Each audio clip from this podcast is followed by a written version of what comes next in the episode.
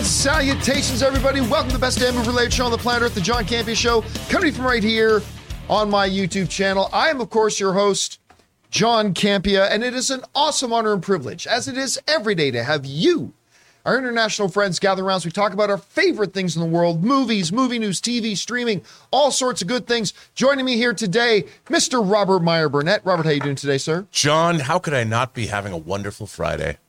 Oh, that, it is Friday, isn't it? It is. I went downstairs. I had my cereal because it's Friday. Friday. I have what? Never mind. I'm, I'm song. missing That something. was a little Rebecca Black for you, I- everyone. no, I'm like he's he can't be referencing I- Rebecca Black. I was. Oh wow. Sorry. Are we going to get demonetized? Deep cut. I'll tell you I what though. you. Not for I that thought of you one. last Yeah. night. I thought of that. So I was sitting in front of my TV, opened up my uh, Google Chromecast thing. Right there in the front was like some black pink thing. I'm like, well, Robert Meyer. Burnett Dude, live gonna be- stream. Did they do a live stream? Oh, stream? yeah.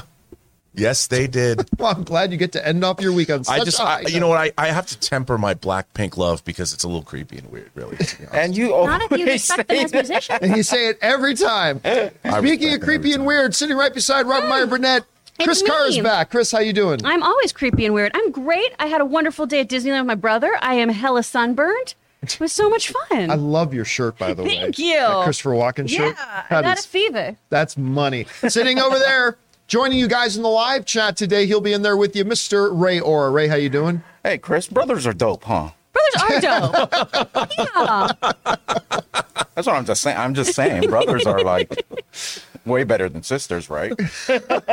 I mean, I think I'm pretty cool. But Depends if your sister has good friends. Sitting beside Robert, running the show today, producer Jonathan Boyko. Jonathan, how you doing? I'm doing good. How's everybody doing on this fine Friday morning? And we are so glad that you guys are joining us here today on this end of the week show. We got a bunch of things to talk about here, and here's how today's going to sh- show is going to go.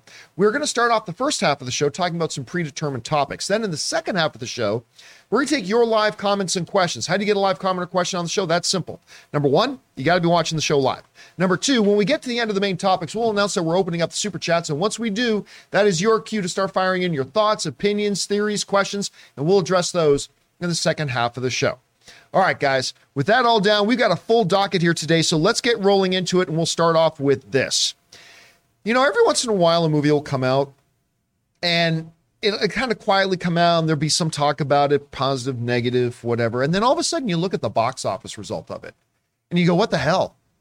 Jurassic World Dominion is one of those movies because that movie came out kind of subdued reaction to it.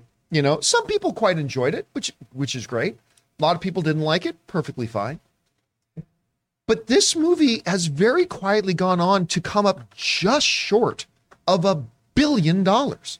It's made over $970 million at the box office. Like, then I remember when I looked at that number, I, I don't know why in my head I'm expecting to open up the box office numbers and look at it and see like 650, seven, still a good result, but like just shy of a billion dollars, which is kind of crazy to me. Well, now Universal and Peacock are hoping to parlay that success into streaming success because they have announced that Jurassic World Dominion is now coming to. still have a hard time saying it. Peacock. it's coming to Peacock on whisper it. September 2nd. Uh, the movie is coming to Peacock, and it's going to have some bonus stuff as well. Listen to this. This was in the uh, Universal press release that they sent out to me. That says fans can also look forward to an all-new extended edition featuring 14 extra minutes of the film and an alternate opening, not an alternate ending, an alternate opening. Uh, in addition to the extended version, the exclusive special edition includes captivating behind-the-scenes content, which is normally my favorite stuff, chronicling the making of the movie from beginning to end, the original short film Battle at Big Rock, which I actually think is really good, and much more for the perfect movie night at home. So, I mean, this thing is had its theatrical run. I mean, there's there's no universe in the multiverse that you can't qualify Jurassic World Dominion's performance at the box office is anything but outstandingly successful, uh, regardless of what you might think of the movie. Incredibly successful, and that's rolling over to Peacock.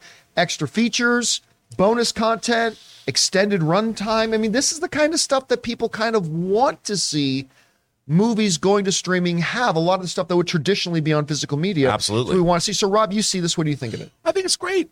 You know, if you're a fan of if you're a fan of the film, um, getting a new version of it. And 14 minutes is not just, oh, it's a add a scene. That's a substantial chunk of, of movie right there. Yeah. So, I mean, who knows what happens in those scenes? Maybe as long as more people get eaten, I'm good. But I, you know, and, and adding adding all this extra bonus stuff, that's what streaming should be about. If if we're not going to get the physical media that we used to get, why not do that? I mean, for fans of the movie, it's a great thing. Good good for Peacock. What do you think about this, Chris? I mean, my first reaction was 15 more minutes of this masterpiece.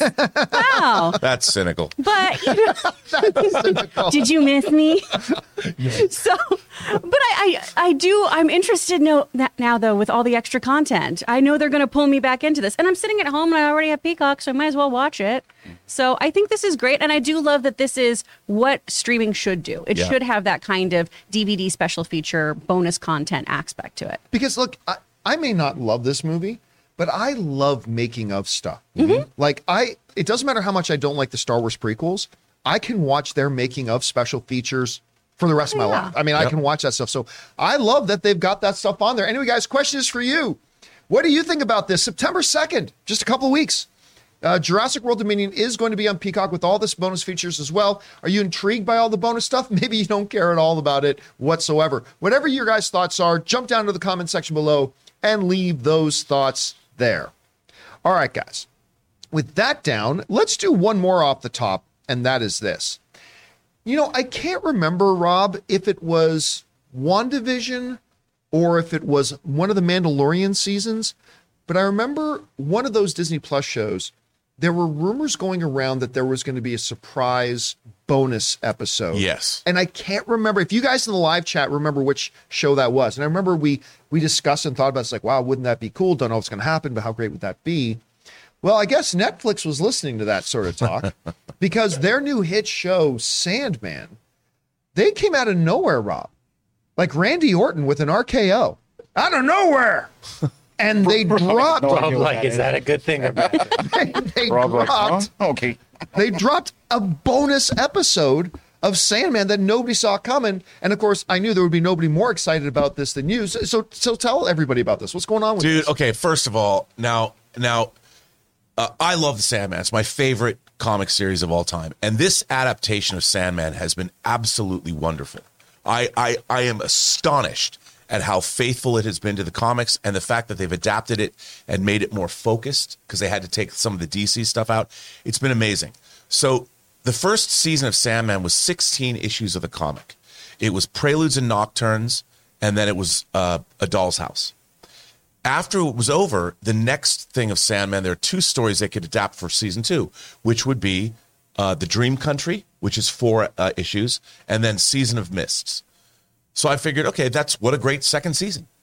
Last night, I'm I'm I'm you know in front of my computer, and somebody tweets out, "They dropped an episode of Sandman." I'm like, and I'm like, the only thing, like it could be is something from the dream country and i'm like one of the things i was wondering are they going to adapt a dream of a thousand cats Because you had been wondering about that Dude. before. You talked mm-hmm. about that on the show. You were so excited about it. bruh i i go, I go what the and that that's the sandman as a cat right there it's dream as a cat and i this is the only comic i ever gave my mother to read and i'm i'm wa- john i swear to god this i don't know what this says about me i started crying I start watching this and I'm hearing the voices. The animation was beautiful. They made a really interesting choice that might be controversial that none of the cats' mouths move when they speak in English.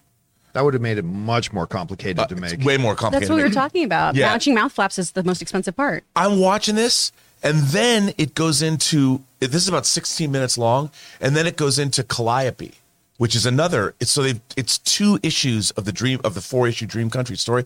I swear to God, but at the end of this, I, I- when Dream shows up and, and there's a there's a, a 50-50 shot where Dream jumps down and the the the this cat are face to face. Dude, I lost it. I'm like crying. I, couldn't believe what I was watching. And I'm like, now, don't give everything about the episode away to people. no, no. And, and I had Oh, tweeted, I had, I had tweeted to Neil Gaiman. He actually wrote back to me, tweeted back to me. I go, are you, this is like six months ago or something. And I go, are you going to do a dream of a thousand cats? Like, how would you do that? And he like, he gave some like wink, wink, nudge, nudge response. He didn't say, but, but he said, he said he was doing it without saying he was doing it. And I, there it is. Like I could, I couldn't believe what I was seeing, dude. And I, I'm like, I can't believe Netflix did this because are they going to do a Midsummer Night's Dream and uh, Facade, which are the other two issues of that?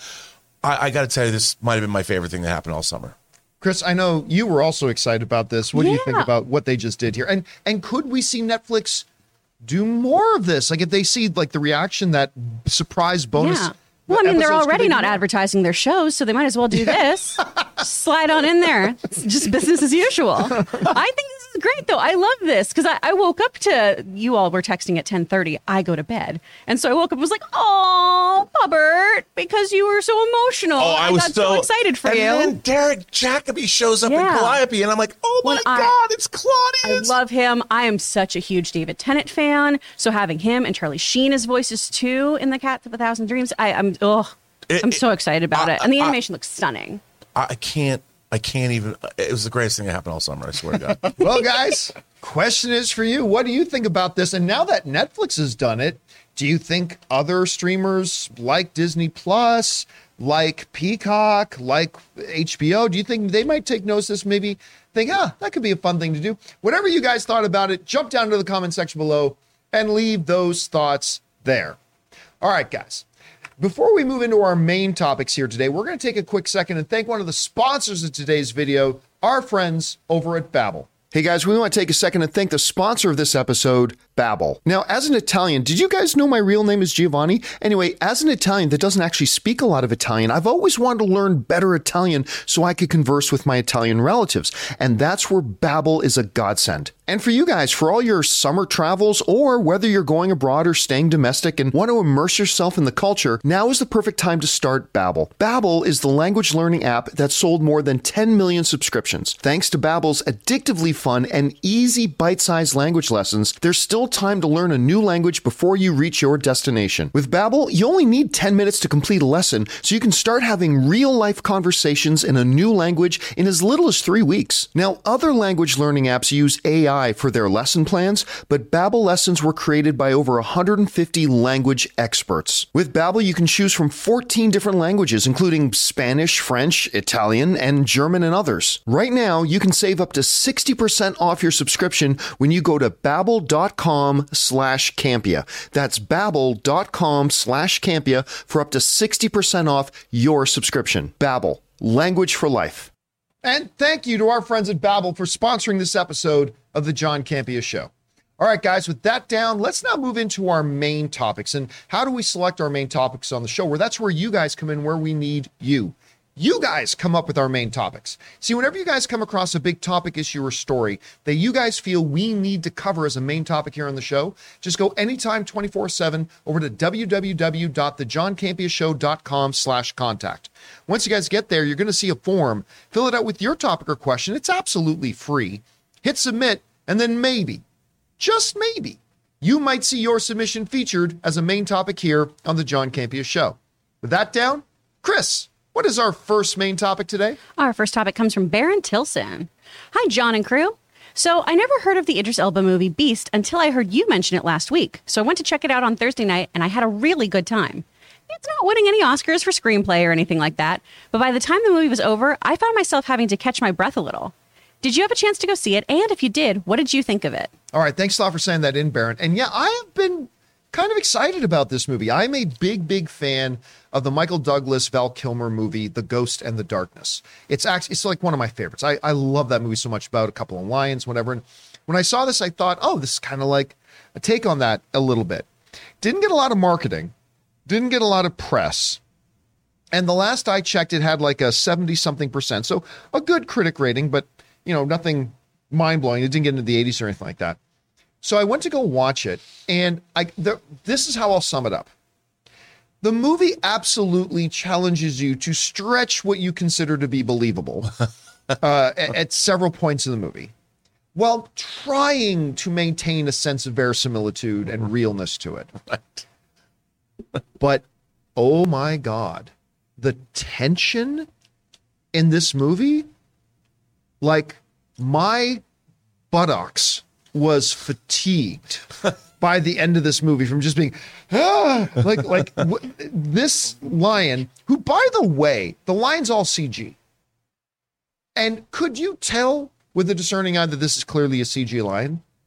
Yes. But I don't know that I've ever seen one done better. Ooh. Like for what is not a super high budget film, the lions in this look real good. Like really good. Especially there's a scene where Sharlto Copley, who of course from District 9, who I like very much, and he was Mad Murdock in the A team. There's a scene where he's actually interacting with a couple of lions, and I'm like, like you can tell, like when a character, even in She-Hulk, right? There's a scene where Jennifer, eh, in her human form, hugs Bruce in his Hulk form, and you can sort of tell the, Yeah. it's it's a little, but when he's like interacting with these lions, I'm like, that looks really good. Like I was really impressed by that. But again, like the story is kind of it's a basic story, right? It's Idris Elba has two daughters. He and his wife had separated, and shortly after they separated, the, the mom died. Idris Elba's ex died. Now he's trying to reconnect with his daughters. He takes them to South Africa where he met their mother, and uh, they meet up with their old best friend uh, with Copley there, and they go out onto safari and things go wrong of course which is they always do and that's basically the premise and that's it it's just them trying to survive uh, and get out of there with this lion coming after them and why is the lion after them well that's one of the things that's going to challenge you to stretch believability a little bit Is it like Jaws the Revenge? that, I was Personal? about to say that a little bit of Jaws the Revenge in there. Uh, But still, that notwithstanding, it's it's a thrilling movie. Uh, I, again, the tension they build up in it is always top notch. As they're playing a little bit of, pardon the pun, cat and mouse with the lion, um, you, you're you're like clenching on your seat. And by the end of it, I was like catching my breath a little bit. And it's like, yeah, listen, any the, the person who wrote it is absolutely right. Any Academy Awards coming in this future? No. Uh, maybe for effects, I don't know. Uh, but for writing and stuff like that, no. But Idris Elba was fantastic in it. The the his the girls who play his daughters are fantastic in it. Uh, I gotta say, is it gonna end up in my top ten of the year? No, but I think you would do well to serve yourself by going out to see. If you're looking for something to watch tonight, whatever, I don't think going to see Beast is going to be a waste of your time at all. I had a good time. Have you had any expectations for this one, Chris? I think this looks really fun. I've been fighting with Logan about this one, where he's like, the more trailers I see for this, the less I get interested in it. And I'm like, I am the exact opposite. I I won't skip a Booking.com commercial because of Idris Elba. I love that man. I think he's so talented and so wonderful. The girls do look incredible in this too. I mean, just the clips we've seen too, including some of the stuff from CinemaCon, where they're just like just haggard and crying and trying to save their lives and also dealing with poachers and all kinds of things. I think this looks really interesting. Rob, where's your expectation level been? Uh, you know what I have to say, like Chris, I really like the trailer.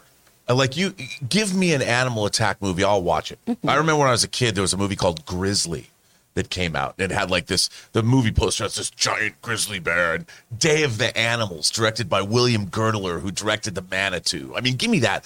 Kingdom of the Spiders. Oh, insect movies, I guess it's not. And like you, Those Ghost sweet. in the Darkness rules. Yeah, love if you that guys haven't seen Ghost in the Darkness, it's on Blu-ray. You can borrow it if you And like. people misunderstand. It's not Ghost in the Darkness. Right. It's the Ghost and the Darkness. And the Darkness. It's you got it. Absolutely got Ghost to check it the out. Anyway, guys, question is for you. Have you had a chance to run out and see Beast yet? Eh, Have you had any interest in it? I, I really do think you'll have a good time if you check it out. Whatever you guys think, jump down to the comment section below and let us know your thoughts there. Okay, guys. With that down, let's move on to main topic number two. Chris, what is our second main topic today? This one comes from Aiden. Hi, John. Okay, I know this one has been taken with a giant grain of salt and everything, but did you hear the latest rumors going around that the Madame Web plot is basically the plot of Terminator? Essentially, a group of Spider Universe heroes team together to protect a young Mary Parker from a bad guy who wants to kill her so Spider Man will never be born. If true, what do you think of that as a storyline? Thanks and bring on the filthy. Okay, listen. I you know around here on this show, we very very rarely will talk about the rumors going around stuff like that cuz 99% of the time they turn out to be BS. But we have talked a little bit about cuz we ourselves have heard some whispers. There was some word going around that um uh why am I forgetting uh the Severance guy Adam Scott. Adam Scott. Thank you. Um, there was some word going around that Adam Scott may be playing a young Ben Parker and stuff like that, and and that um, Eric Roberts' niece Emma Roberts was going to be playing like a young Aunt May or whatever. But that was slightly. I th- this new rumor suggests that that rumor was slightly inaccurate. And the only reason I bring it up here is because you do have to take it with a giant grain of salt. But it does coincide with some of the whispers I have personally heard before.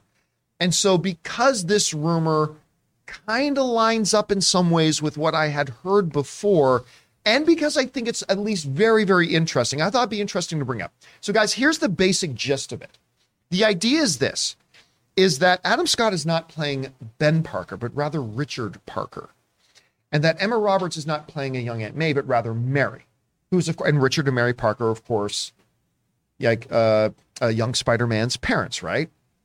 So, the idea is this we have heard with a lot of the casting, some of the casting rumors suggested one of the actresses is playing Spider Woman, one is playing Spider Girl, I believe. There's uh, several iterations of Madame Web, and even a few other characters being rumored. Everybody basically in the Spider Man universe, other than Spider Gwen or, you know, Peter Parker himself.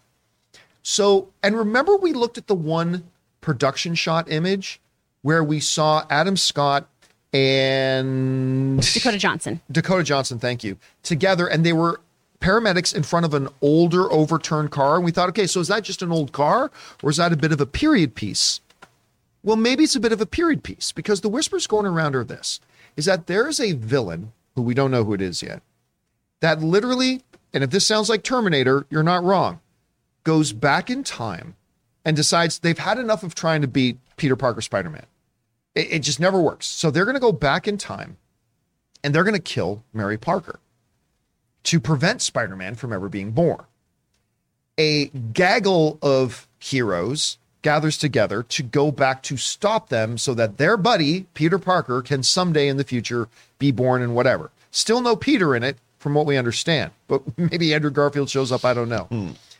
So I gotta say, while that is on its surface, if you look at it just in very plain point form, does that just look like a Terminator kind of ripoff? Yeah.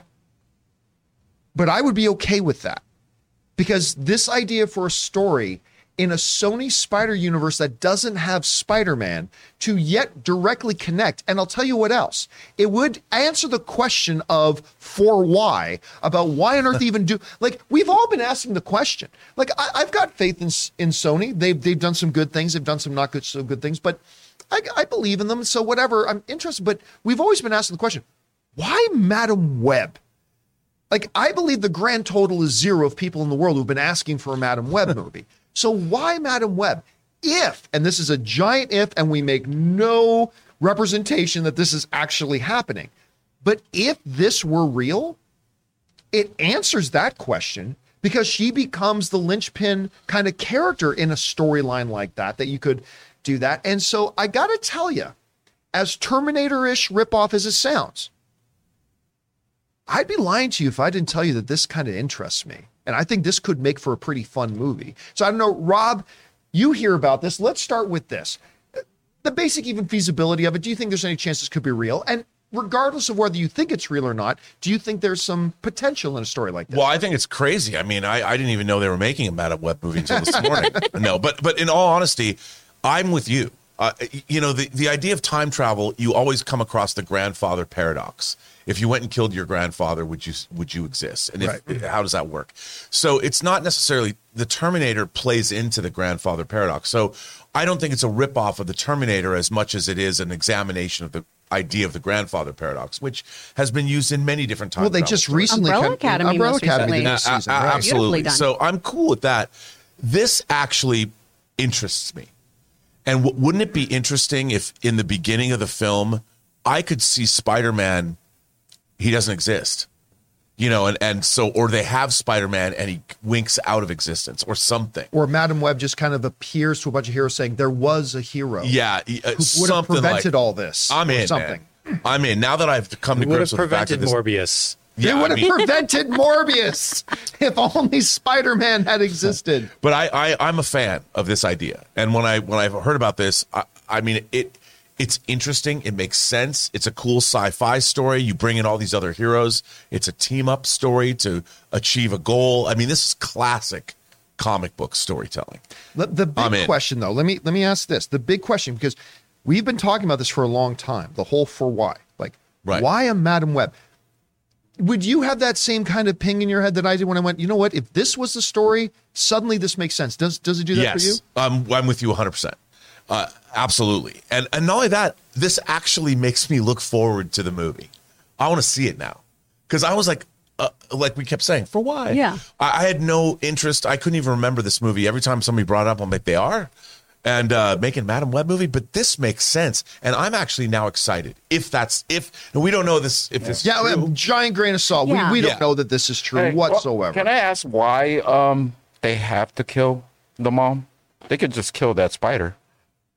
I mean, well, they might not know. from a spider. But no, no, It's the harder villain- to find a spider than a baby, audience- Ray. We as the Oh. audience know that he Spider-Man got his power from being bit by radioactive oh. spider, but the villains probably don't know that. yeah, that's true. And I mean, there's a lot of spiders Why in the world, not Ray. just kill the spider? I like that. I mean, are they that Because it's evil? inside. They just want to kill the mom? yeah, we could kill the spider, or, I know, Chris. You hear about this? What do you think? this does make more sense to me because Madame Web can, you know, she is beyond dimensions. She can do planetary travel. She can uh, shapeshift in some dimensions too, like the Beyonder. So this all makes sense as far as a narrative for it goes. I also think it's really interesting to explore Spider-Man's parents because we constantly talk about Ben and May, right? And Richard, like, there have been a couple iterations, right? In 1610, he is a geneticist. In the 616, we have the spy uh, theory with all of them, where uh, Mary and Richard are spies who infiltrate a Algerian uh, like syndicate of some sort, and that's why they got got.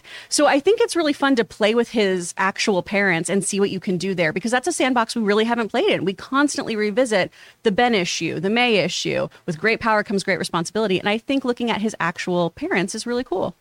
Now, I, again, I know I've thrown this disclaimer in here four times already, but it's got to be said again. hearsay. This is all like rumor and speculation. I, I simply bring it up because it does line up with a couple of things I had heard before, but again, we have no idea. There, there could be something else entirely. But again, the rumor itself does also kind of tie in a bit with that image that we saw with the older car. But listen, there could be a million other things. We're simply saying if this particular um, setup was what this movie was going to be, it's kind of interesting. So I don't know. It's webbing time It's it's webbing time, damn it. instead of morbid time. Question is for you guys. Rob. What do you think about it? Do you think this rumor could be true? But regardless of if you think it's true or not, what do you think about the whole context of it? Do you like the idea of a story like that? Maybe the actual movie will have elements of that and then be kind of different in other ways. Whatever you guys think, jump down into the comment section below and leave those thoughts there. All right, guys. With that down, we're going to take a second now to take take to thank another sponsor of today's episode, our friends at Upside. We want to take a moment and thank the sponsor of this episode, Upside. Guys, from cringing at the pump to getting an eye-popping check at your favorite restaurant, inflation is hitting us all where it hurts, and it really hurts. And that's why I started using Upside. Upside is an incredible app for anybody who buys groceries, gas, or dines out. With every purchase, you are earning cash back thanks to Upside. And guys, believe me, I know. You hear about apps like this, and it turns out you have 40 or 50 hoops you have to jump through, but believe me, Upside is super easy to use. I know it sounds too good to be true, but it's not. I've used it and it works. Upside is a no brainer. To get started, download the free Upside app. Use my promo code CAMPEASHOW and get $5 or more cash back on your first purchase of $10 or more. Next, claim an offer for whatever you're buying on Upside, check in at the business, pay as usual with a credit card or debit card, and get paid. In comparison to credit card rewards or loyalty programs, you can earn three times more cash back with Upside. So, guys, download the free Upside app and use the promo code CAMPEASHOW to get $5 or more cash back on your first purchase of $10 or more. That's $5 or more cash back on your first purchase of $10 or more using the promo code CAMPEASHOW. And thank you to our friends at Upside for sponsoring this episode of the John Campea Show. Okay, guys, with that down, let's move on to main topic number three. Chris, what is our third main topic today? This is from Soham. Hey, John and crew. I love your show and I always watch it if I have the time. My favorite franchise of all time is the Jurassic franchise. I don't hate any of the movies and I revisit every movie each year. This year, Jurassic World Dominion came out, and the marketing was making it out to be that this movie is supposed to be the final one. But recently, it's been said by Jurassic Post that the fran- uh, franchise is averages a billion per movie. So my question is, do you really believe this is the last one, or will there be more on the way? Thanks and bring on the filthy. All right, thanks a lot for saying that in so um, and like yes, when they were marketing this film, it was constantly referred to as the final chapter. Final chapter. This is it. We're bringing the current cast, which I like, together with the classic cast, which we all love, and this is going to be the final one. Now, whether or not you loved Jurassic World Dominion or not, again, we were talking a little bit earlier. This thing has been stupidly successful, coming in just shy of a billion dollars, which is, again, nuts, especially when you consider how much of the mixed reaction it got from the critics and the audience and stuff like that. But it still made its money. But again, it was supposed to be the end. Well, now, one of our favorite people in the world around here, Bryce Dallas Howard, uh, she was being interviewed and kind of asked about this. And she completely doesn't just kind of make it sound like they're doing more, but that more is absolutely already in the plans. Uh, this comes to us from Bryce Dallas Howard, who said the following It's very sad to say goodbye to something so wonderful, but also I'm very excited for the folks who will carry the Jurassic saga forward, you know? It will be with a largely different cast and all of that, and that's something that is to be celebrated. I know as a fan what I want to see moving forward, and I hope it comes to fruition. I really do. And that, of course, comes to us from the star the, the new part of the franchise, Bryce Dallas Howard. Of course, also a director in her own right, did some terrific stuff in the Star Wars universe. Okay. On the one hand, the Sonham who wrote in, hey, this franchise is averaging a billion dollars a film. How do you stop? How do you stop? It's a big recognizable IP. Every single, I mean, they're averaging a billion dollars a film, even if this one came in just a little under. The average is over a billion dollars a film they're making. People know the name Jurassic. Yeah, obviously, this one had mixed results, like mixed critic results, mixed audience results, and yet it still almost made a billion dollars. How do you not make another one? I get that. That is totally there and that is totally legitimate. But at the same time, what is there left to do with this? Like with the Jurassic franchise, and, and this has nothing to do with with our your own individual perceived quality of Dominion. But what is there what's left to do? How many times can somebody see a dinosaur for the first time and go, take off the glass? I mean, uh, we get it. And like, what are we gonna do? Next one, at some scene, someone's gonna be running down a hallway away from a velociraptor. Uh It's huh. gonna be space. Then the dino They're going to in Fast and space. Furious this? It's it's kind of like um, Dragon Ball. How many more times can somebody say, Wow. we've never seen power levels like this? Like, how many times can that happen? I mean, I just don't know. I actually I throw that thinking shot in there because when I went to the theater last night to go see Beast, we ran into our buddies Matt and Ryan there. So and they were there to see Dragon Ball. So I, so mm. I just threw that in there for their benefit. But I mean, I get it. So I'm a little bit torn on this, Rob. Your business, billion dollars a film. But at the same time, we've done 18 of these now. And like, at what time do you run out of anywhere to go? I don't know. What do you think about this? If you're in that executive suite, do you make more Jurassic movies after this? Yes. Dude, I'm thinking Seabiscuit, but with dinosaurs. Oh, You're racing. dinosaur racing? Yeah, Racing dinosaur. Oh my I mean, gosh, come on. be- So Seabiscuit Seabis- meets Speed Racer. Uh, I mean, meets Jurassic Park. Yeah, or uh, uh, you can either do you could either do like the, the the the boy and his horse or his raptor, you know, and they're racing, or you do the battlefield. We're gonna fight wars with dinosaurs. Now. Exactly. That's what I was going to You say. know, or or there, there's there's many different ways. As long as dinosaurs are eating people, everyone will go to the movies. Dinosaur I mean, that- with ninjas. Uh, that's what I was going to say. Yes. I mean, come on. It- it- there, there is a, a myriad of possibilities with dinosaurs.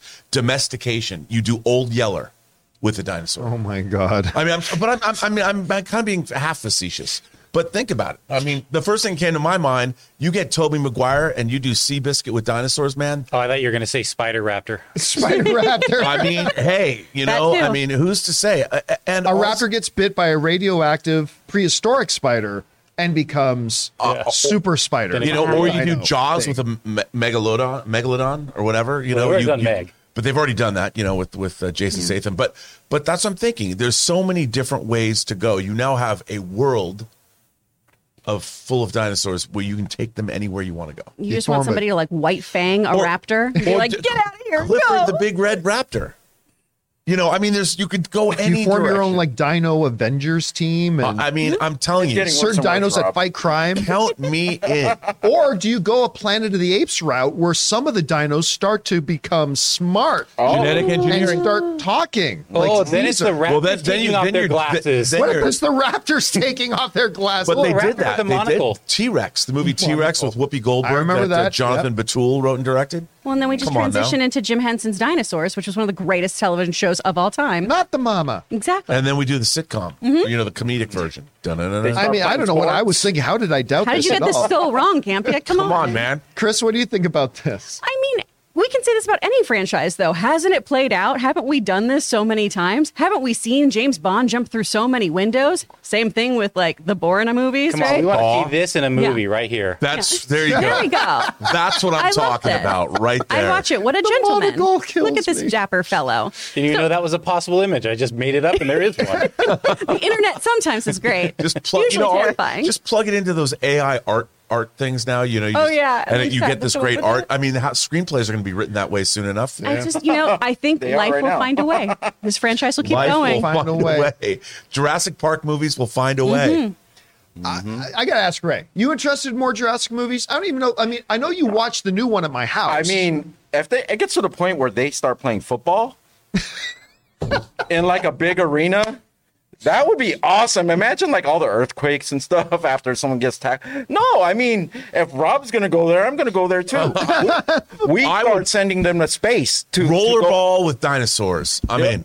Yep. And not the John McTiernan rollerball, the Norman Jewison 1975 Jonathan E. rollerball. No matter what, I'll never get tired of like dinosaurs. If done well on the screen, I'll never get tired of it. So whatever they throw at us, as long as it's not too ridiculous. Yeah. Well, and as long as, as this, long as it's not too ridiculous. you have At to, what point does it Football's become where too I draw the line. ridiculous? you have to, you have to go back to Dr. Ian Malcolm. You can think all you want about can you do this, but should you do But this? should you? So you have to keep putting that story first. As long as the Science, story's all about good. the coulda. And, I, about and the I have coulda. such a crush on Bryce Dallas Howard. How cute is she? I have I such do a like crush But she wouldn't be Ian back. Malcolm. Apparently, she wouldn't be back. Yeah. It would be an all new cast. I, I do like Rob's enough. thought about fighting wars with dinosaurs. yeah, but Let's that, say- isn't that Dino Wars? Wasn't there? Like Yeah, there's a- all an kind- entire- yeah. but we could do it better now, right? Oh, we knew better now. Yeah. All right, guys. Question is for you. What do you think about this? Apparently, they are going to continue to move forward with Jurassic Park movies. Again, from the business point of view, I get it. This franchise is averaging a billion dollars a film. On the other hand, it's the same. Unlike James Bond movies or Super, you change up the story every time. This is the same movie every time. I don't know. Whatever. Whatever you guys think, jump down to the comment section below and leave your thoughts there. All right, guys with that down, let's move on to main topic number four here, shall we? And this main topic is kind of like an off the top, and that's this. You know, when the pandemic hit, many, many industries, many, many sectors were obviously heavily, heavily hit. Few of which more so than the movie theater industry. Because it's hard to be in business when nobody's coming to your theaters. Nobody's buying your popcorn, nobody's drinking your sodas, and nobody's sitting in the seats.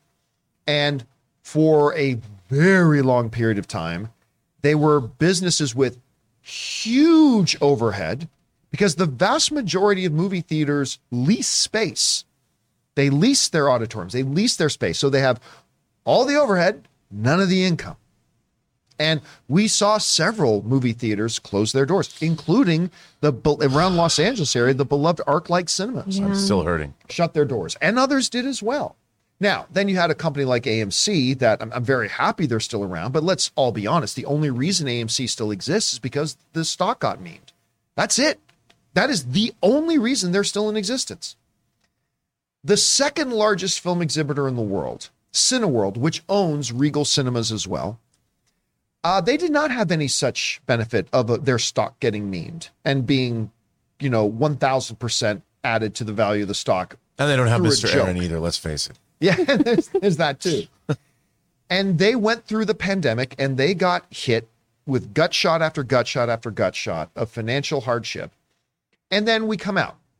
Now, here's the thing The movie theaters have been returning. The movie business has been returning. We've talked about it many, many. Jurassic World made almost a billion dollars. Spider Man made whatever. Top Gun made over a billion. Doctor Strange. I mean, uh, Doctor Strange, like Thor made uh, well over north of $700 million. Like, say that's been coming back. But it didn't change the fact that they went through a very long period of time where they got worse and worse and worse for them, financially speaking.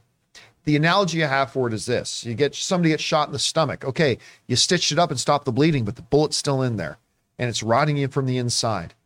And while they've been on the road to recovery, with the additional burden of the fact that we've now in kind of middle of this desert where there's no big films opening right mm-hmm. now and not for the immediate future either that's just yet another punch to an already open gaping wound of a- an industry that is really on life support again as long as you weren't the beneficiary of a meme stock and so with that the news has come out and jonathan you can bring this up it's cineworld is now filing for bankruptcy and insolvency in the UK and bankruptcy here in the US for bankruptcy protection. Um, and this is a very, very hard thing. This is the second biggest exhibitor in the world. Now, this is, I'm going to read this for a bit because this is pretty key. This comes to us from Variety, wrote the following uh, Debt laden exhibition giant Cineworld is considering bankruptcy after admitting to low admissions, according to reports. The company, which owns Regal Cinemas in the U.S., has hired lawyers, blah, blah, to help represent them in the matter. Cineworld is expected to file Chapter 11C, Chapter 11 petition in the U.S. and is considering filing an insolvency proceeding in the U.K., the Wall Street Journal said. Cineworld declined to comment when approached by Variety. On Wednesday, Cineworld revealed lower than expected cinema admissions, which could potentially lead to equity dilution. They said basically they're in a situ- situation now where their debts outweigh their assets and they're going upside down. Now, we bring this up every time it looks like somebody might be filing for bankruptcy. Bankruptcy does not mean they're closed. Bankruptcy means they get protection from debtors for a limited period of time and given the opportunity to restructure, find more financing, all that kind of stuff. It, it will mean it's going to impact them. It's going to impact them, no doubt. But this doesn't suddenly mean that the Regal Bayou or the Cineworld Bayou is going to be closed tomorrow. Although there is talk that a part of this reorganization and restructuring may result in the closure of up to 100 locations or more. But whether that turns out to be yes or no. Rob, you and I have said for a long time, while COVID was going on, while we were coming out, that the effects of the pandemic are not over. Right. And we see that with like the fact that we've got big gaps in release schedules now because, yeah, great, the movie theaters are open now, but remember, production was shut down for like almost two years. So we have not seen the end of the repercussions and the effects. And that's just another situation here. You heard and read about this story this morning. What's your takeaway from it? Well, I mean, look, even now we're in sort of a, a desert of movies. In in August, there usually was a, a, couple of big titles coming out, but we're sort of up until the end of September. Um, there's a few really cool movies coming out in September, like Barbarian and and and Don't Worry, Darling. But there's just not a lot going on right now. And like you pointed out, imagine paying the rent or the lease on those empty theaters for two years times a hundred. I mean, that's an incredible amount of money. I mean, those these are not venues that are out in the boonies with cheap rents. Yeah. I mean, these are these are huge venues, huge costs that they racked up, and and even with all these hit movies, they weren't able to get out in front of it. I mean, there's probably still paying back rent from two years ago. So this, I mean, this makes sense to me, but the exhibition business is strong. And as long as, you know, monkeypox doesn't sweep the, we have, we don't have a second, you know, pandemic to deal with. But I, I think this is a smart move on their, on their part. And I think that the exhibition business is shown to be strong when it's, when people are going. And when there's product to offer. When there's product. And I think that, you know the this the end of this year is looking pretty exciting. I mean, things like with Wakanda Forever, and there's a lot of movies I think going into the holiday season. I think that the business will be robust, but can they survive? That's the thing. Well, also it also mentioned in that article that they will look into equity dilution, which means they're going to issue more stock to raise funds to pay off their debts right. and, and but whatever. again what that would be that would be something that would have to be part of Right. a And it- chapter 11 restructuring it would have to get the approval of the shareholders Mm-hmm. i mean it's it's a lot of stuff so again this this step of bankruptcy is not RIP. The step of bankruptcy is we're getting protections right now. We need to restructure and all that kind of stuff. But uh, you know, again, Chris, we see that the effects of the pandemic are still very hard. The theatrical industry, the movie industry itself, is not completely out of the woods yet. Although we have seen a lot of very, very positive signs recently. You hit one dry patch like this, and that could send you right back to the ER. I, I don't know. So, what is your takeaway from this? I, I do think it's uh, the right move to claim bankruptcy right now. I mean, going into the end of 2021, they had $5 billion worth of debt. And then I believe in July, they secured about a $200 million loan to try to help with some of that hemorrhaging. And while they definitely have seen a resurgence in people coming to the theaters, you're still making up billions of dollars, billions with a B. So I do think they need to start, you know, changing things up, liquidating some assets. Uh, in the chat, they were talking about doing more special theatrical releases to get more people in there, just like we've seen with IMAX doing, you know, the ET releases or things like that. We got to get butts and seats over at Regal, and we've got to really push all of those concessions because we know that's really where the money is. Yeah, and the recovery is great. Like, okay, yeah, the, the the the bullet to the stomach thing. Okay, it's Yeah. been rotting away, infection, infection. Okay, they get you in the hospital. Okay, they start to give you the antibiotics, but then they run out of antibiotics for three weeks. Exactly. You're gonna die. so, I mean, and, and that's what's happened here. It's like, okay, the recovery's been great, and then all of a sudden, the studios have no product. When you got to put out. really do some kind of cool summer thing here, then, right? I remember back in Texas because it's so friggin' hot, they would do all these special theatrical releases just because you want to be indoors, you want to have a nice ice cold soda and be in that cool, cool AC. So I think Regal has a real opportunity here to try to get people to really see their theater as this nice little respite from the rest of the world. Anyway, guys, question is for you. This is unfortunately not surprising to hear. Can they muscle through this? Can they make it to Black Panther? I mean, that, that's that's mm-hmm. really the question. Because that Black Panther is that's going to pull in another billion dollars probably for the industry.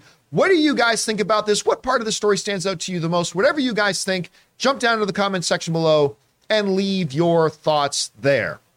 All right, guys. With that down, we're now going to move on and open up the super chats, and we're going to start taking your live comments and questions for the rest of the show. So go ahead and start firing those in now. But before we get to those, you know, Regal might be in a very hairy situation. And if you are too, you could use our friends at Manscaped. Best one yet. We want to take a second to thank the sponsor of today's video, Manscaped. Now, guys, you know I love Manscaped. You've heard me go on and on about the Lawnmower 4.0 and mm, that body wash. I love it so much. And so we got to ask, guys, have you started your spring cleaning yet? The carpets need cleaning, the drapes need dusting, and your lawn needs mowing, gentlemen. And you guys know Manscaped is more than just one product. They have a whole lineup of products to help you guys feeling, smelling, and looking your best. And so Manscaped is proud to present to you the Performance Package 4.0, which is the only tool that you need to keep your boys looking, smelling, and feeling good this spring. Now, to start off with, you get the Lawnmower 4.0. Guys, we have talked about this. What is wrong with us? Why have we for so long been using these terrible tools that were never meant for cutting our hair down there? The razor clipper things on our electric razors. That's barbaric, guys. You need the Lawnmower 4.0. And then there's the Weed Whacker. You guys have heard our own Ray Ora talk about this thing. He loves using it to get that hair in your nose and the ear hair. And then they offer lots of other stuff like the Crop Preserver. It's an anti-chafing ball deodorant and moisturizer. The Crop Reviver. It's a spray-on toner for your balls. And of course, they've got the perfect grooming tool for your face with the Plow 2.0, the perfect razor for the finest shave on that face. So guys, get 20% off plus free shipping with the code CAMPEA. That's C-A-M-P-E-A at manscaped.com. That's 20% off and free shipping with the promo code Campea at manscaped.com. It's time to throw out your old hygiene habits and upgrade your life. And thank you to our friends at Manscaped for keeping things smooth and cool and for sponsoring this episode of the John Campea Show. You like that? I know that you did. All right, guys. With that down, let's now move over and start taking your live questions. We're going to start with our beloved channel members. Ray, do we got any from uh, the channel Yeah? I didn't think we had any, but two just came in. But first, I want to thank uh, Jeff Yerke for gifting five John Campea memberships. And his wife, Mrs. Yerke.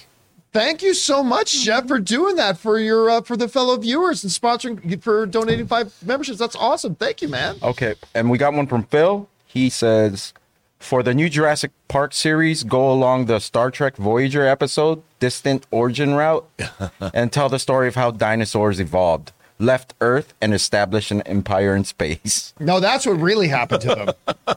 wow. So a little bit of uh, Iron Sky and Jurassic Park and Star Trek. And that's a good into one. episode. That's a good episode of Voyager. All right. What's next? And then we got one from Jermaine King.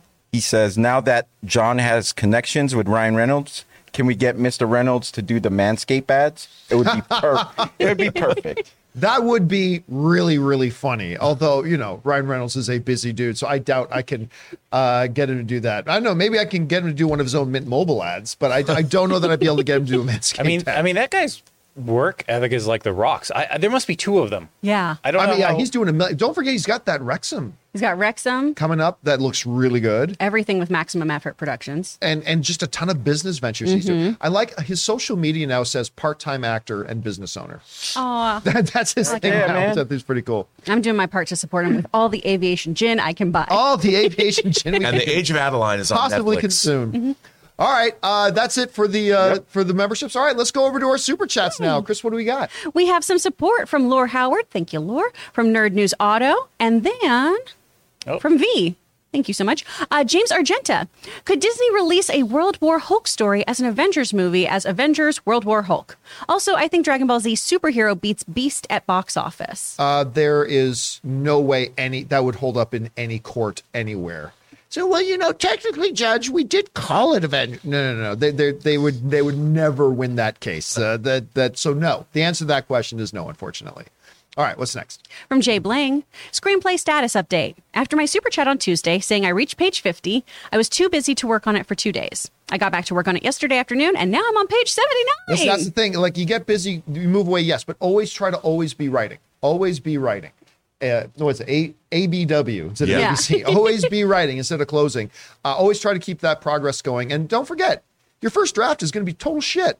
Mm-hmm. And so Send it don't be Rob worried about that. Then you go back to the beginning, No, you no, no. draft, all that kind of stuff. Don't don't do that. right. But you know the key to screenwriting too is to finish. Yeah. Is to not rewrite until you're done. Get Yes, to the yeah, end. Yeah. Get to the end, then go And then back, go back and and rewrite. do your revision. All right, what's next?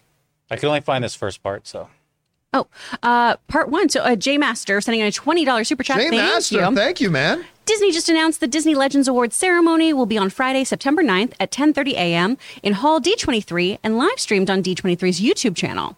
With 14 new legends uh, will be honored. This includes, and we'll hopefully we'll, find that, that at some point. I mean, my, it's way up there. So Okay, Okay. so sorry, so we'll, we'll keep it like. So D23 is coming up. It starts Friday, September 9th. I'll be Uh, it's streaming it. September 9th, 10th, 11th, and uh, we will be there. Some of us. Well, okay, sorry. Two of us will be there. Rob and I will be there. Sorry, Chris. Darkness, Uh, but we will be there, and uh, for all the bombs are dropping when they come on the big panel that's coming on the Saturday, of course. All right, what's next? home eating Cheetos by myself. With chopsticks. With chopsticks. I was, oh, I lost my mind. Where I was like, that's how you eat them. Al Renshaw. Dinosaurs in space. Why not? Not to get too crazy, but have them meet up with Voltron members and the dinosaurs become robots and form the Megazord. How did the dinosaurs become robots? Reasons. we don't want to get too crazy. Reasons. I love it. Evolution. They're Borg. Reasons. Borgosaurs. Borgosaurus. I like that. All right, what's next? From Zach Marcello. Hi, Campea crew. Rob, I finally started watching For All Mankind, and man, this show has got me hooked.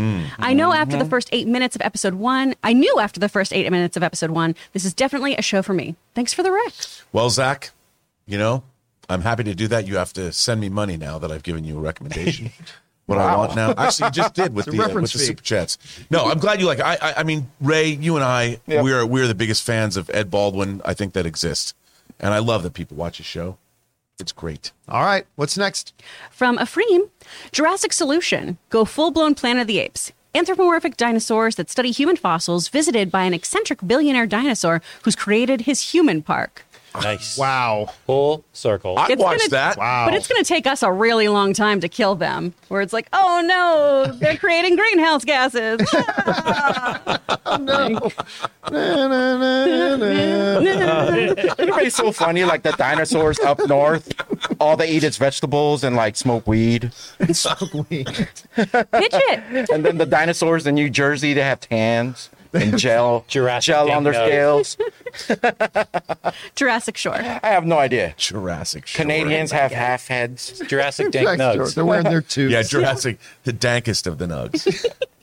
All right. What's next? From Josh Kahn. Just finished this week's episode, Making of Arcane, and wow, animators do not get enough love. I was jaw dropped at all the steps they take and with zero motion capture. Unreal work. Mm. Oh no, seriously. What every once in a while, when I look back at how older traditional methods of animation were done, I'm amazed. Like really, you you had to do that. Like literally draw every frame, flip page, flip page. Okay, mm-hmm. draw next frame. It's like it's absolutely insane the way the way that's done. I it's like watching Light and Magic with how they did the effects for Star Wars. It's like yeah, today you just think, what are you talking about? Open up After Effects, drop in a composite. blah, blah, But the way they had to do things is crazy. And I often think about that with animation. and Arcane is beautiful. Oh, Arcane Oh is my one of the most gosh. beautiful, gorgeous shows. It's still my favorite animated show of all time. Oh, it's beautiful. All right, what's next? From Sin Vendetta, sending in a $20 super chat. Thank you, Sin. My personal top eight 2D animated films of all time. Eight, Beauty and the Beast. Seven, A Land Before Time. Six, Aladdin. Five, We're Back, A Dinosaur Story. Four, mm-hmm. Robin Hood. Three, An American Tail. Two, The Lion King. And one, The Secret of NIMH. I love The Secret of NIMH. I was not prepared for that film. Oh. My parents were like, "What a cute little movie with mice," and I was just oh, like, man. Yeah, ah. I not used so to watch much. that as a kid. I watched Secret of NIMH all the time. I I mean, but it's Nicodemus. That mm. movie is so good. But like right right the conceit of the film, right from the start. Oh, it's this family family of little mice where the dad died recently. And like the the, the rats, the I mean "All great animated so- films have dead parents, though." That's pretty much true. It really is. yeah. All right, what's next? From Andy Asola, over under fifty percent, we get our first look at Mahershala in the his blade costume at D twenty three. Under. I mean, I think Mahershala Mahershala. would be there. Uh, I, I might guess who he would be there, but they comes out in costume. I don't think so. I, like at the last D23 where that that I was at, like they dropped all kinds of bombs. Nobody came out in costume or anything like that. So I'm gonna go not impossible, but I'll go under 50. I'm with you. I don't think we're gonna because they haven't started shooting yet. Yeah. They're Yeah. probably still designing the costume. Mm. Maybe. all right, what's next? From Zach Marcello, She Hulk end credit scene was hilarious. I was dying. No, I seriously, I, I thought I was gonna choke. I seriously good. thought I was gonna choke. I, like that was so well done, and apparently every episode has a post credit scene. Yeah. So you know now it's everybody's gonna be looking forward to every post credit scene, which was sorely missing in their in their their D D uh their D plus shows. You know, end credit scenes. I know, I agree. Like every time, like, and the here's the problem: their credits are so long. They're so long. So, but you can't risk missing something. So you sit there for like the five, six minutes of credits and go. More times than not, you're going, okay, there was nothing. Yeah. When you get to the the translations. Yeah. You know, the translation credits, you're like, oh. Yeah. All right. What's next? From Nash Preds ninety nine, sending in a twenty dollars super. Thank you, Nash Preds. Go Leafs, go. Please go after the Regal. Please go after the Regal CEO the way you did Adam Aron. They approved a 284 million dollar bonus for themselves, while myself and my employees were furloughed, and no one talks about it. I gave them 22 years of my life. Oh man. I first of all, I I don't know anything about that. I don't know what the specific structure of it was. I don't know if that was already contractual. I don't know about any of that stuff, so I can't comment on what happened there. I was a part of AMC, and I, I just know that in the midst of all that, it, it just it was such a frustrating thing for me to see. What did they say? Thirty thousand AMC employees got furloughed and laid that. off mm-hmm. lost their income, lost their jobs, and the CEO got. Forgive me if I'm missing the number a bit, but I think like a nine million dollar bonus on top of his already for. I mean, it's just something's wrong with the bro. Now, as far as the stuff with um, how that applies to Regal, again, I I don't know what the scenario was. I don't know that this was already part of the contracts. I like I just don't know. I, I don't know, so I can't comment on it if I don't know. So that's hard. But that whole thing about the way movie theaters and the way that industry was hit. I mean, and just all the people that worked there and all that kind of stuff. Again, the movie theater industry wasn't the only industry hit, of course, but it's just the industry that we talk about here. So we totally acknowledge that during the pandemic. I mean, restaurants. Dear God, how many restaurants got shut down? Like I, I know just where I lived in my neighborhood in Burbank, some of mine and Ann's favorite restaurants are gone And now. bars too. Bars, restaurants, food, like all that kind of stuff, and obviously our friends who work in the theater industry as well. All right, what's next? From Ra- uh, Raymond Verada, Rob, if BTS can have Lolas and aunties in the army, then we will ha- make you an honorary Tito, uncle. Sincerely, the Titos of Blackpink. All right, Raymond, if that's okay and no one's going to say anything, I'm in. First Can of all, get- they're not Filipino. the, the Blackpink is not No. Filipino. They're It's a little different. Korean, Thai, you know. Yeah, it is what it is. All right, what's next?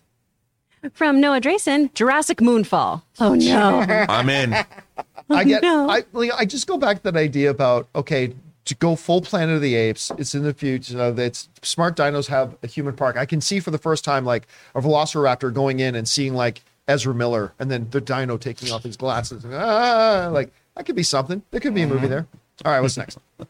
From Raymond Verada, your Jurassic musings reminded me of Naomi Novik's Temeraire, Temeraire series, where dragons fought on the British and French sides during the Napoleonic War. It was optioned by Peter Jackson, but didn't push through. That first of all, Raymond, I I've never heard of that. That sounds dope as but hell. that sounds super intriguing. Right. Oh like I love that, Raymond. That sounds great. Have you ever heard of this? Yeah. this series. And that was there's yeah, and I remember when he optioned that too, but again, it didn't move forward probably because of Mortal Engines didn't do well. oh yeah, mm. Mortal Engines was such a disappointment. I I, was Yeah. so excited for that. It just I totally forgot about Mortal Engines. Oh, God, I think everybody did. Oh, it was not good. All right, what's next? From the horny Ewok. How hmm. terrifying. John, I'm seeing Weird Al September 9th. He's performing at our local theater in my little town of Greeley, Colorado. I'm excited. I think Ann and I are also seeing Weird Al in the next couple of weeks. I can't remember when or where, but I know Anne's got the ticket. So I and Anne actually, she's like, "You're finally going to meet him," because she bought me a special backstage meet and greet with Weird Al. Oh, That so like I, I have run into Weird Al like five times and never had the guts to introduce myself. Even like going from a premiere to an after party, we were on the escalator together. He was literally standing on the escalator in front of me, and Anne's like nudging me, saying, "Say hi, say hi." I'm like, "Oh no, I don't want to bother him. I'm sure he's a very busy man," or something like that. Like, I've, I've gone up and talked to Harrison Ford. I could. I've never been able to bring myself to go up and talk to Weird Al. It's the weirdest thing. Weirdest thing. Go All talk right. to him. What's next? From Jesse Rod. Hey, crew, my question for you guys is if DC comes to you and says, take the keys for the next five years, what stories and characters would you use? Keep on the filthy. Unfortunately, Jesse, that's like a three-hour discussion. Yeah. I mean, it's I, I- That's a lot of stuff. I mean, look, honestly, I there's there's several potential avenues to go. I would go the partial reboot route. Uh, I mean, a few years ago, I think it was the time for them to just do a clean slate reboot. There's just too much baggage associated with the DCU at this point. Like everything from underperforming movies to the whole Snyder cut fiasco to, you know, this is good, this isn't good. But at this point, I mean, maybe it is just time. Look, I would do anything to have more Henry Cavill Superman, but it might just be time to pull the plug on it, clean slate it, start again. I don't You know know what what we're gonna do, right?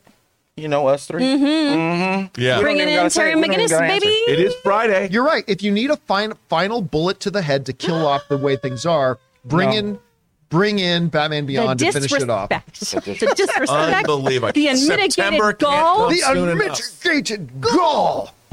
All right, what's next? from Andy Asola. John, you talked a while back about a bad experience on the set of Hulk. So, do you have any good memories on set? Did you meet any of the actors? Uh, I listen.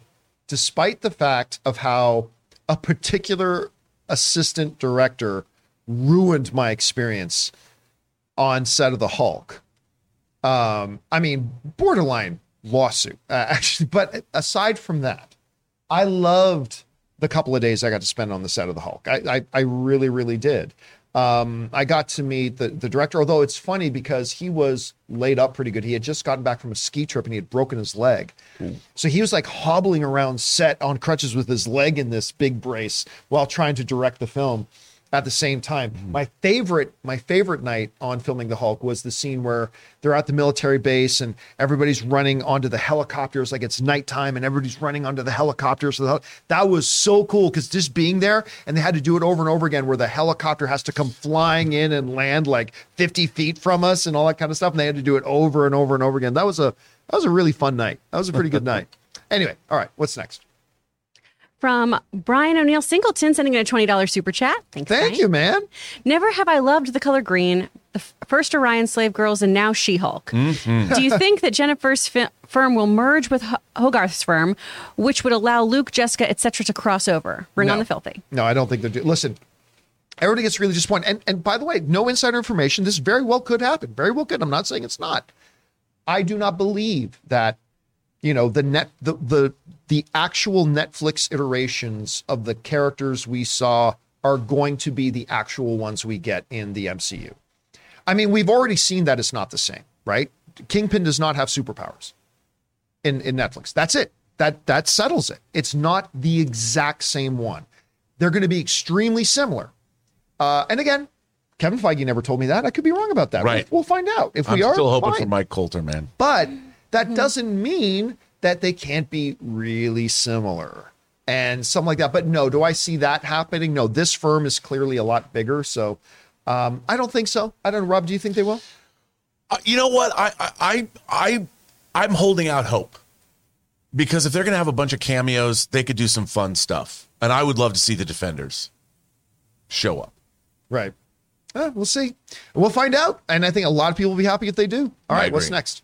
From Stubble McShave, how to make 007 relevant. Answer is Jurassic Bond. Hugo Drax will unleash a horde of dinosaurs on the world while he awaits the human extinction on a space station. Jaws will be reimagined as a T Rex. I'm in. Yeah, but I mean, I, I do got to throw in one thing. Bond has never not been relevant. I mean, I look at the money that the movies make. The Bond continues to be relevant. So you don't want to. I, I don't think you want to go too. You have to adjust with the decades, absolutely, but you don't want to go too far off the too far off the base on that. Hugo Drax needs more respect. I like it. I'm All in. right, what's next? From Seconds from Disaster, Mutant Theory. They've always been there. We haven't heard about them because they've been a part of the stories. We they haven't been a part of the stories we followed so far. that would be a huge stretch. That's a huge stretch because you're talking about thousands or millions of superpowered beings. Particularly, I mean, it depends on how close you stick to what the X Men are. The whole idea is around puberty, powers start to manifest and bad things happen. Yeah. And so the idea that they've just been there over the course of getting close to 40 MCU projects now, and we just never heard of them. That I don't know, Rob. Like to me, that is a that's getting that is a stretch, and it's getting to be more and more of a stretch. I agree. I mean- Really? I mean, it's. I think it's. I didn't think you would agree. no, I, I agree. I agree. Now I changed my mind. oh, you're right. Right, you've made me change my mind. but yeah, I, I I I agree with you. I mean, it is a stretch. All right, what's next? From Rob has a juicy butt. What? Hey, good for you. All right. I don't know what that means. All right, what's I'd next? like to see Rob act in a dirty film. Okay, well, I Well, you, did. you can be Like- on your own. You Like can be about on but I coal own. miners? Yes, but they haven't seen it. Big Starklighter. No, like right. a movie about coal miners or something like that. Like, oh. just make it, you know, make a plumbing dirty. plumbing Sissy docuseries. Spacek and Robert Meyer Burnett, coal miner's daughter. Yeah. Two. All right, what's next? From Josh C98, just rewatched Nightcrawler and it still is amazing. Mm-hmm. Definitely Jake Gyllenhaal's best performance. Want to know what you think of the film overall? Well, it's funny you bring that up because last night I was, I mean, I was up late doing show notes, and so I, I wanted the, uh, I wanted the community to keep me company. So I jumped onto our community tab and I said, "Hey guys, uh, for the next thirty minutes, I'll do an ask me anything," and like, like 250 questions came in. So I wasn't quite prepared for that. But one of the questions was just quick off the top of your head recommendation for a great suspense or thriller. And the first thing that came to my head was Nightcrawler. And so I threw that one in there. I, I love Nightcrawler. I think it's Jake Gyllenhaal's best performance He's great of his it. life. I mean, he's so good in it. unhinged too. I mean, he's Rene Russo's twitchy, incredible in scary- it. yeah. Like, it's just an incredible film. it's an incredible film. Have you ever seen it, so Chris? interesting. You've never seen I've never Nightcrawler. It's really good. Oh, You gotta man, watch it's Nightcrawler. Would you like to borrow my Blu-ray? What would I play it on? You just watch it on a streaming service. I'm Okay. sure you can find it. Yeah. just- you just spin it in your in a circle on your finger really quickly Okay. in front of Oh the TV. I man, mean, listen very close. Yeah. Can you still put a needle on it? And you and get one of those flashlight lasers. Yeah. you know, as you spin it. All right, what's next? From Fangblaze71. Just finished Daredevil season one and uh, season one and two were good, but damn, season three was amazing. I can't wait for Born Again in the MCU. it, you know, it's a great thing about it's kind of like the, the original three Indiana Jones films. there's no wrong answer as to which one was the best. I mean, it the all three seasons were so good. The third one was particularly great. I, I mean, I don't know that I'd call the third my favorite, but it was It was great. really good. And Really, really ninjas. good. I loved it. And ninjas. And ninjas. All right, what's next? Jacory Robertson watched the Stork Derby and learned it's a true story. The fuck, Canada? Do you know about this? I have I have no knowledge of the Stork Derby. Just Is that like racing storks to give racing? babies? Like Right. Who can spread rabies the fastest? Go! I I have honestly never heard of it. I have I have no idea. It's just what it quick baby drop offs.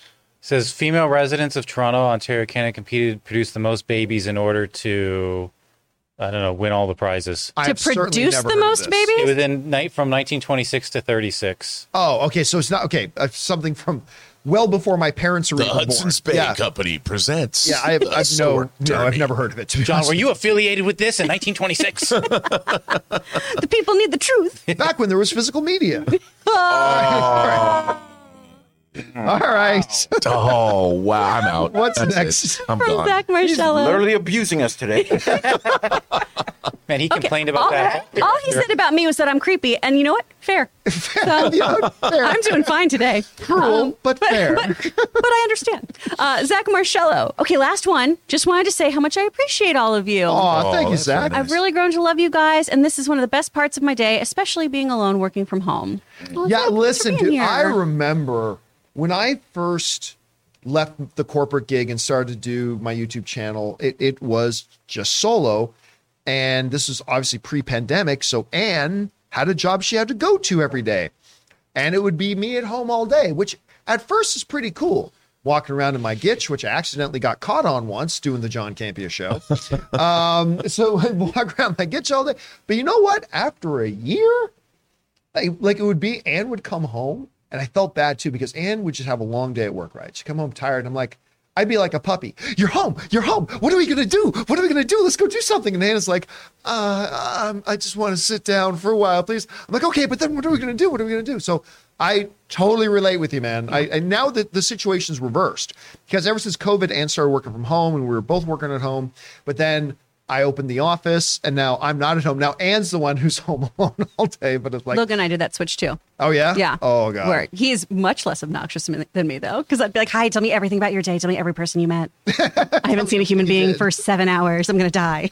Yeah, it can be rough. So thank you for that, man. It's such a kind message, and we're glad to be there as a part of your day. All right, what's next? From Matt Sanders, John, I Mm-hmm. I tried mozzarella sticks Oh and sour God. cream, There we Yes, it was go. really and it was really good. Damn right. I love sour cream, so don't take my word for it, all of you doubters. But it's listen, it's not a coincidence that we're about at a thousand percent. If everybody's reading it, and we have tried this, and it is glory. I am telling you, matzo sticks ah. with sour cream. Next time you order an order matzo sticks, you know what? Don't even say don't bring marinara. Tell them to bring your marinara. That's fine. But say, you know what? Can you also bring me a side of sour cream? And with one of your matzo sticks, just try dipping a bit of sour, dipping it into your sour cream. It's a revelation. Yeah, I love Chef that extra Rigo, dollar charge. even Chef Rigo had to say when we went into the restaurant the other day, he goes, Damn it, Campea. I tried it. Man, it was good. Damn right. Damn right. I'm gonna say one thing. If you can find a restaurant that actually has mozzarella stick or whatever place with sour cream on the menu, I will try it. But until then, it's just not. It's just. It just means it's just too weird for Maybe every. John has started a whole new trend in restaurants. It's going to be popping up across the you. land. I'll tell you. we are we are social media influencers here. It's gonna happen. It's another person diarrhea influencers. Boom. All right, what's next? Got 'em. every every time it comes up, I go full Sam the Eagle. I'm just like, no. Uh, oh, J Master second part with a fifty dollars super chat. Oh my god! Wow, Jay Master. All right, so this is um, Setting the context again. What, what who was he bringing up? What was Oh, the, this was for D23, the awards. Oh yeah, yes, the the, new the, legend. re- Oh, These are people that are getting awards. so Anthony Anderson, Kristen Bell, Chadwick Boseman, uh, Robert Coltrane, Patrick Dempsey, Robert Price, Bob Foster, uh, Jonathan Groff, Don Hahn. Josh Gad, Doris Hardoon, Idina Menzel, Chris Montan, Ellen Pompeo, and Tracee Ellis Ross. That's quite a lineup. That's a lot of folks. Does that mean that Kristen Bell's going to be there? If she's maybe. getting a Legends Award, You know probably. what? She she was at the last D23. I love Kristen Bell. She's incredible. Yeah, she's great. She's I so just- funny. you know, if I could get her from. Idina Shepherd. Menzel was there Mm. too. I love her too. they actually came out and sang some of the pieces for uh, uh, Frozen Two, uh, which was really good. So like that's that's a really nice lineup. Okay, That's so well many first of all, Jay people. Masters, let me say thank you so much. I mean, you you're one of our longtime community members, but thank Mm-hmm. you so much for supporting us on that level, man. That's incredibly great, and I'll look forward to being there when we see all these Yeah. people inducted. That's gonna be great. All right, what's next? From Jay Master again with Just another $20 super chat. Jay, oh my gosh. From She Hulk director Kat Coiro teased uh, uh, during an interview that episode one sets up multiple projects for the MCU, and head writer Jessica Gao confirmed that Kevin Feige had complete control of Daredevil in the series. I mean, well, let's make no mistake about anything. Kevin Feige has complete control over everything that happens in the MCU. It ain't nothing happens in the MCU that he doesn't approve. Um, but I wonder if that comment was made prior, because we found out that episode one was at some point going to be episode eight. Right. And so I wonder if her comment about that might have been when what they originally intended to be the start of the series was. I, I, I don't know. I, I don't know, but it just makes me wonder about that. Because man, they made the right decision to launch with that episode. I agree. But that's really interesting. If we get a another episode that sets up a bunch of stuff in the MCU, I could see that happening. All right, what's next? From Ben Rayner sending in a $20 super Thank you, chat. Ben. Thanks, Maybe Madame Web is in the Venom universe and Spider Man has been disappeared for a while, and this movie will be how they bring Andrew Garfield back into the world and surprise Venom. And surprise, Venom has been an Amazing World the whole time. Well, I mean, look, whenever you get into this multiversal bullshit, you can say, well, there's no rules you can do anything. That, that's fine. By the way, if you understand Madame Web, she doesn't have to be in anybody's universe. She's in all of them. Right. She could be everywhere at all things with with her threads. She could be anywhere she wants to be. So there's that. that being said, the idea of, you know, there is a- a logic to what you're saying, Ben, because if we go back to that theory that this is going to be about what if Peter was never born and Madame Web shows up and talks to a bunch of characters, maybe even in Venom's universe, where maybe that's why Venom's universe doesn't have a Spider Man. Yeah. And Madame Web shows up and says, You don't understand. There was a hero that stopped this and this and this. But they came up with a plan, went back and stopped them from ever being born. He was Peter Parker. He was Spider Man. And they all go, well, then we got to fix things and we got to go back. I mean, it would be consistent with that and would explain why you've got a Venom without a Spider Man. Yeah. I'm not I- saying that's what they're doing. I'd be there for that, man. I mean, the more I think about it, it sounds good to me. Yeah, I mean, bring it. On. I, I really still doubt Andrew Garfield is Andrew Garfield. I do not believe is ever coming back as Spider Man. I mean, popping up as a cameo here and there, maybe, but I don't think he's ever playing. I playing want Spider Man. him to, because he's the Spider Man who fucks. I love Andrew Garfield as Spider Man. I really do. He's my favorite Spider Man. All right, what's next? From Jonathan Robinette. On the best and worst natural disaster movies, Rob, no, Knowing is not a natural disaster film. It's a science fiction film. Bruh. But with natural disaster in it. You're going to So- step into his house and tell him what sci-fi? I mean, uh, technically, you could say that lots of natural disaster movies are science fiction. Sure. The Swarm, my worst. I mean, you have a nuclear core of a of a nuclear power plant that's exposed to the people. Cody, Cody's around. pick, the core, the total like all fiction. that technology is totally Look, science. the fiction. natural at the end of knowing a solar flare destroys the world. That is a truth that could happen. That's that's a naturally occurring phenomenon. Yep. So it's absolutely a natural disaster. I agree with you. I agree. and it's a science fiction film. But I mean, I but to 'Cause that there are point, aliens in it. when you first brought up knowing, I also kind of like, is that really a natural disaster? But you made a good point. It's like, you know what? Yes, that is a natural And disaster. and not only that, at the end of the movie, the Earth is destroyed. Yeah. it's one of the best natural disaster movies. All right, what's He, next? he should have seen his reaction when I said uh, mine at the very Oh, end. I was so Melancholia. pissed I didn't pick that. oh yeah, what what was the one? John? Melancholia. Melancholy. oh, The I That's a mean, that's one. a great natural disaster movie. Uh, all right. Just like The Happening, my pick. natural disaster movie, The Happening. Why do you guys laugh? That movie. That, I mo- love that The movie, movie was a itself nat- is a disaster. That movie, well, yeah, was a natural disaster. Wow. All right, Really? what's Should? I just From Nash yeah, Reds 99, with the Beast Talk, how has no one mentioned the classic film Roar? It features a young Melanie Griffin who was mauled and had to get 50 stitches from one to the 132 lions in the film. That's all we One of the- got. Okay. I I'm not familiar with Roar. It's crazy. It's a it's it's basically a documentary about how they lived with these real cats. With Melanie Griffith? Yeah, and, and it's Dakota uh, Johnson's mom? yes, yes. Really? And it's it's it's it's um oh the famous actress uh, Melanie Tip- Griffin? It's Tippi Hedren. Tippi Hedren. Hendren? yeah. the birds? Yeah. Aw. Yeah. Love her. Yeah. You, I, I I'm not even aware of it. I'll have to check just it out. watch the trailer. You'll be like, this is not real. It is real. All right, you got me. All right, thanks for bringing that and putting it on the radar, man. Mm-hmm. All right, what's next? From 9.8 slabs only. What's a 50 50 shot? Oh, 50 50 shots. Like if there's a person here, like it's, you're looking at it from the side and their faces are in front of each other. Like A good example of that, if you watch the first episode of She Hulk, there's a part where Hulk and She Hulk are facing each other in the frame and doing the namaste thing. Yep. That would be an example That's a of a 50 50-50. shot. All right, good question. What's next? Um, and then just a bunch of support Jordan Malarca and Jason Oterio. Thanks so much, you guys. Thank you, guys. And guys, that'll do it for today's installment of the John Campea Show. Thank you so much for being here and making the show part of your day. And this is the end of the week, so the, the part of your week. So thank you so much, guys. Hey, don't forget, we got a lot of really cool stuff coming up. First of all, later today at 3 p.m. Pacific Standard Time, so about three hours from now, we have a new episode of Open Mic going live at 3 p.m. So if you're around and you got some time, come on and join us as we uh, talk about all the things that you guys want to talk about. So that'll be good. And also, don't forget, on Monday, big day, big day on Monday, because Monday not only does the John Campea Show return, but in the afternoon on Monday at 3 p.m., we have our first post game after show open spoiler discussion of the new Game of Thrones show, House of the Dragon. And we are so stoked about that.